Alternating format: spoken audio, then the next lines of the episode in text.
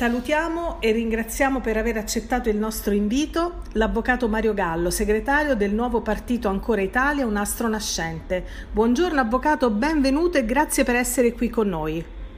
Buongiorno, buongiorno a tutti, buongiorno agli ascoltatori. Guardando la copertina di oggi, quelli che sono diciamo, gli argomenti principali, io partirei dal Super Green Pass. È un atto illegittimo, avvocato? È un atto illegittimo, lesivo delle più eh, basilari norme costituzionali, tra l'altro impedire l'accesso al lavoro eh, alle persone che non sono portatrici di una tessera verde e quanto di più lontano ci sia dai diritti faticosamente conquistati da coloro che hanno poi eh, redatto la Costituzione italiana sono, ci sono battaglie sangue, però viviamo in questo momento di oscurità e, e quindi dobbiamo fare fronte unico, fronte comune per, per cercare di contrastarlo con tutti i nemici. Comunque la risposta è che è pienamente, totalmente illegittimo, oltre che, che superare anche i limiti della decenza.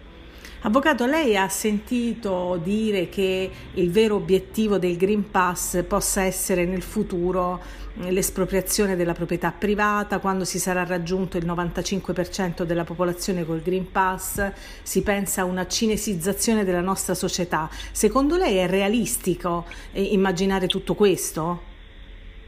È una semplificazione. Sicuramente il sogno del grande capitale è quello di detenere tutte le, le risorse e quindi di limitare quanto più possibile la proprietà privata in mano al, al, cittadino, al singolo, la piccola proprietà privata.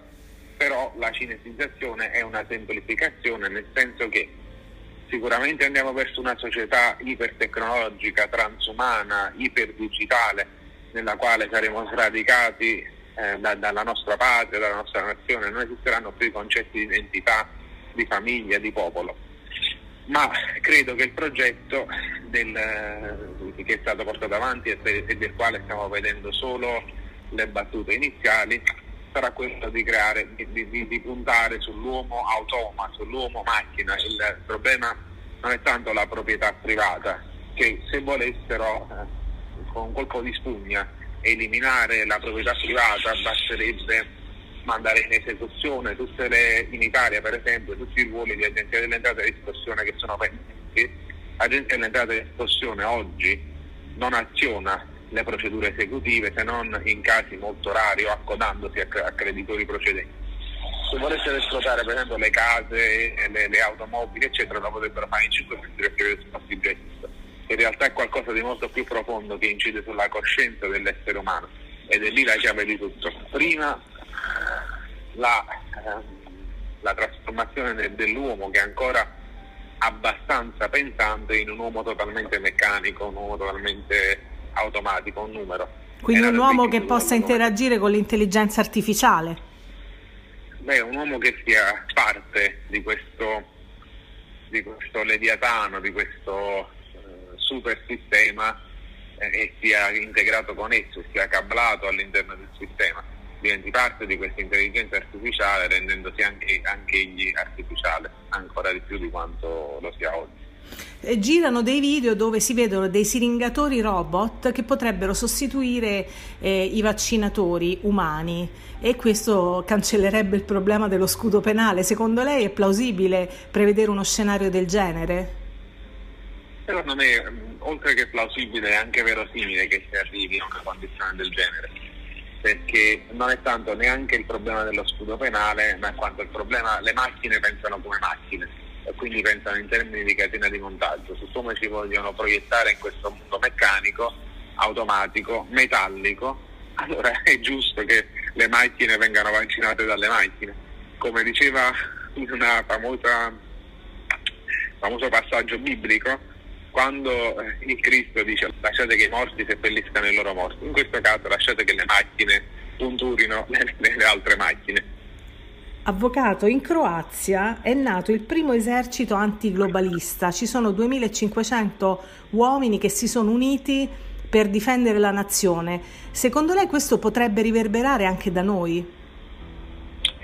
Secondo me non può avere eh, un riverbero fattuale fattivo anche da noi, perché noi proveniamo da un, un benessere diffuso e per benessere diffuso mi, mi riferisco alla possibilità comunque di sopravvivere decorosamente e dignitosamente tutti che probabilmente in Croazia non c'è o se c'è esiste da poco tempo.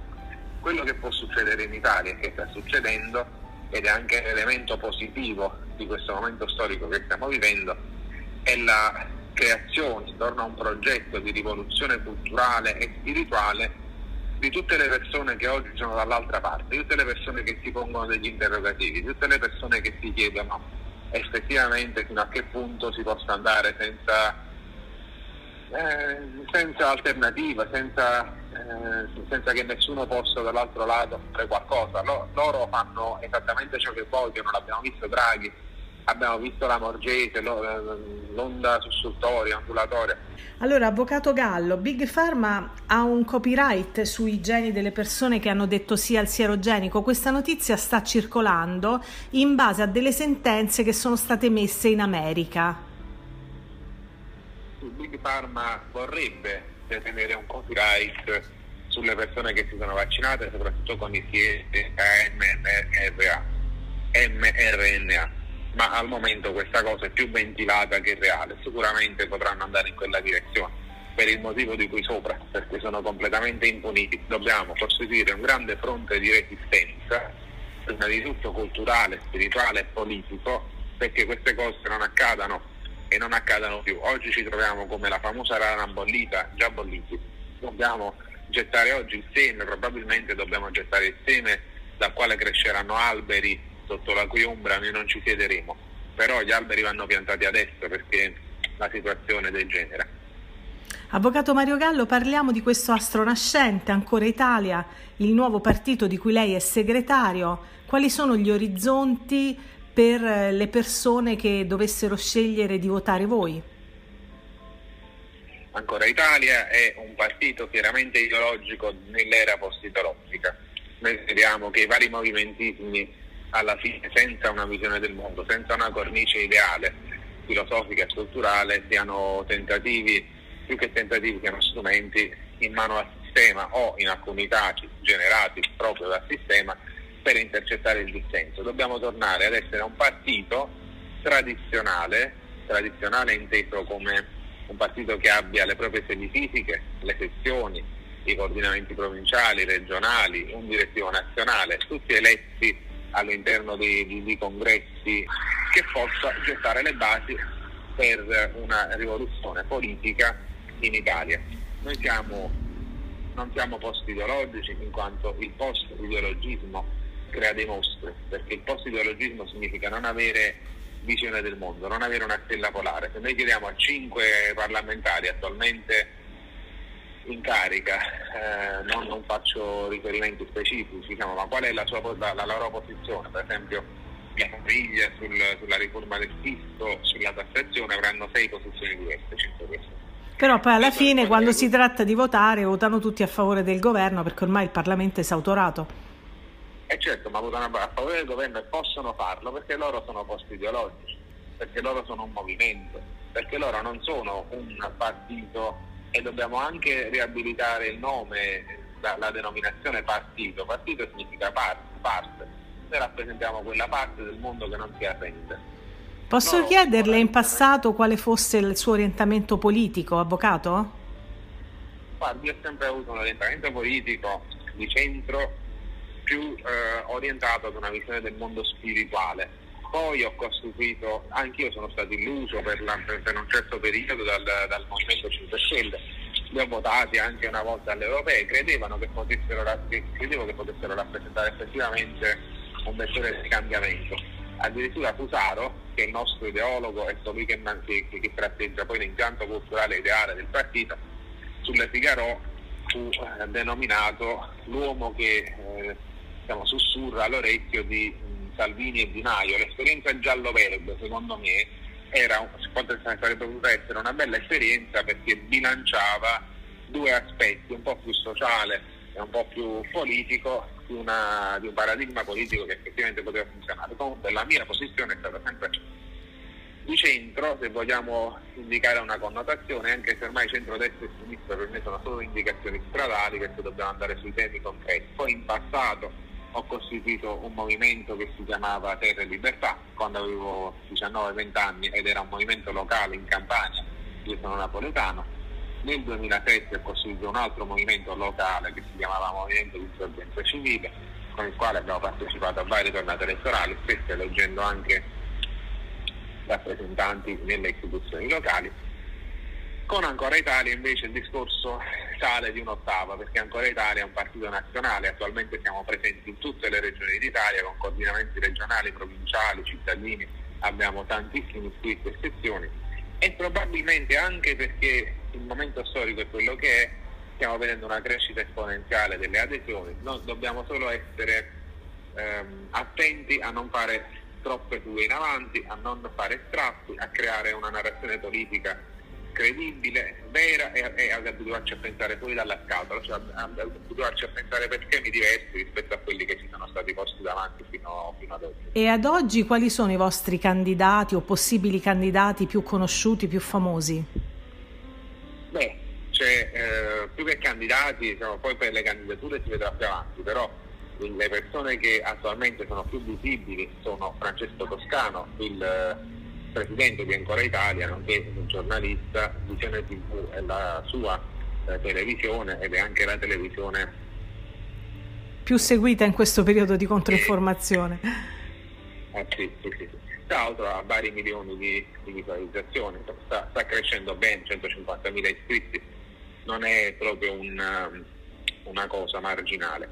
Poi ovviamente c'è Diego Fusaro, che tutti conoscono, che è l'ideologo, teorizzatore di ciò che c'è eh, de, della filosofia che poi sul, sulle gambe degli uomini si trasforma in prassi politiche. Poi c'è Mauro Scardovelli, che è un formatore eh, molto noto in Italia. Un filosofo d'eccezione, tutti penso che lo hanno. Un filosofo d'eccezione. Eh certo, Mauro Scardovelli che si occuperà tra l'altro da gennaio della formazione personale, della crescita personale di ogni iscritto e futura classe dirigente di Ancora Italia, perché dobbiamo partire da noi stessi, perché è inutile provare a cambiare, a curare i sintomi se non curiamo il male. Giusto. E adesso siamo in tema di pandemia, il male qual è? È l'anima dell'uomo che ha toccato spesso il fondo, come cantava Guccini. E non ci dimentichiamo Andrea Colombini, il mitico Andrea Colombini. È il mitico Andrea Colombini, sì, sì, che anche della dirigenza di Ancora Italia, è un personaggio veramente proteiforme, è una persona che ha molti insomma, fan diciamo su Telegram, su Facebook, su Instagram. Ha moltissimi fan, ma poi ha avuto la geniale intuizione di portare la musica classica nelle piazze, nelle strade. Secondo me veramente gli deve riconoscere il merito di questa cosa che non si faceva da cento anni c'è bisogno di bellezza. Grazie Avvocato Mario Gallo per essere stato con noi, grazie per queste sue dichiarazioni, le auguro una buona giornata, a risentirci. Grazie, grazie infinite.